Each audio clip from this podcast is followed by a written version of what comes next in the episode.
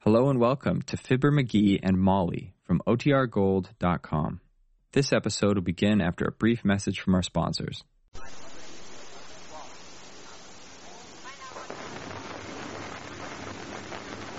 Well, if I'm going to get this high school diploma, I guess I better be hitting the old books. Now, let's see.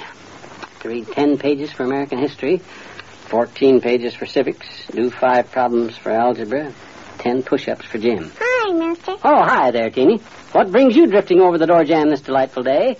Well, I saw you sitting here scratching your head, mister. Mhm. And uh, I just wanted to tell you that Trimble's dandruff remover shampoo does away with annoying head itching and rids you of embarrassing dandruff flakes on one easy rinsing. It restores natural health to hair and scalp.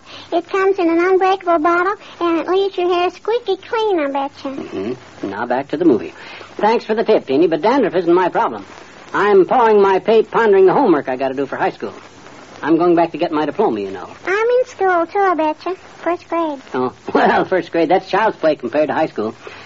I even take such brain busting subjects as algebra. That's a kind of arithmetic for your general information. I take arithmetic, too, I betcha. Is that right? I didn't know they started teaching that stuff in the first grade. What stuff, mister? Arithmetic. What about it? They teach arithmetic in the first grade. I know it. Gee, if you know that, you must be in my class. But I never saw you there. Dad Raditz says I'm not in the first grade. I'm in high school. And just to give you an idea of what you have in store for you, just let me show you some of the problems I got to work out for tomorrow. I'd like that, I betcha. Let's see, where's the book? Arithmetic, arithmetic. Oh, here we are. Page 64. Problems 1 through 5. Now get a load of this, Teeny. Johnny had five apples, and he gave two of them to Mary. How many apples did Johnny have left?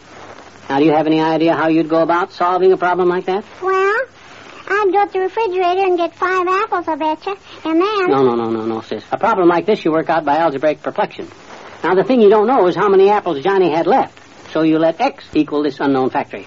Gee, Now, just to be algebraic, we let Johnny equal y and Mary equal z. So x plus z equals y.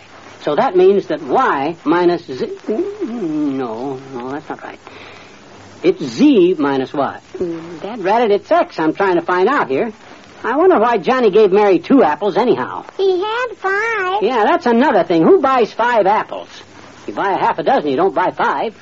Can you figure out the answer to the problem, mister? Oh, yeah, sure I can, but that, that's not my object right now. I just wanted to show you how tough these high school algebra problems are. And I guess you get the picture pretty good. Mm, I sure do, I betcha. But there's just one thing, Mr. McGee. How's that, Teeny? The problem you read didn't come out of your algebra book. Hmm? That was my first grade arithmetic book you picked up. Oh? I brought it over to see if you'd help me with my homework, but I've just reconsidered and changed my mind. So long, mister.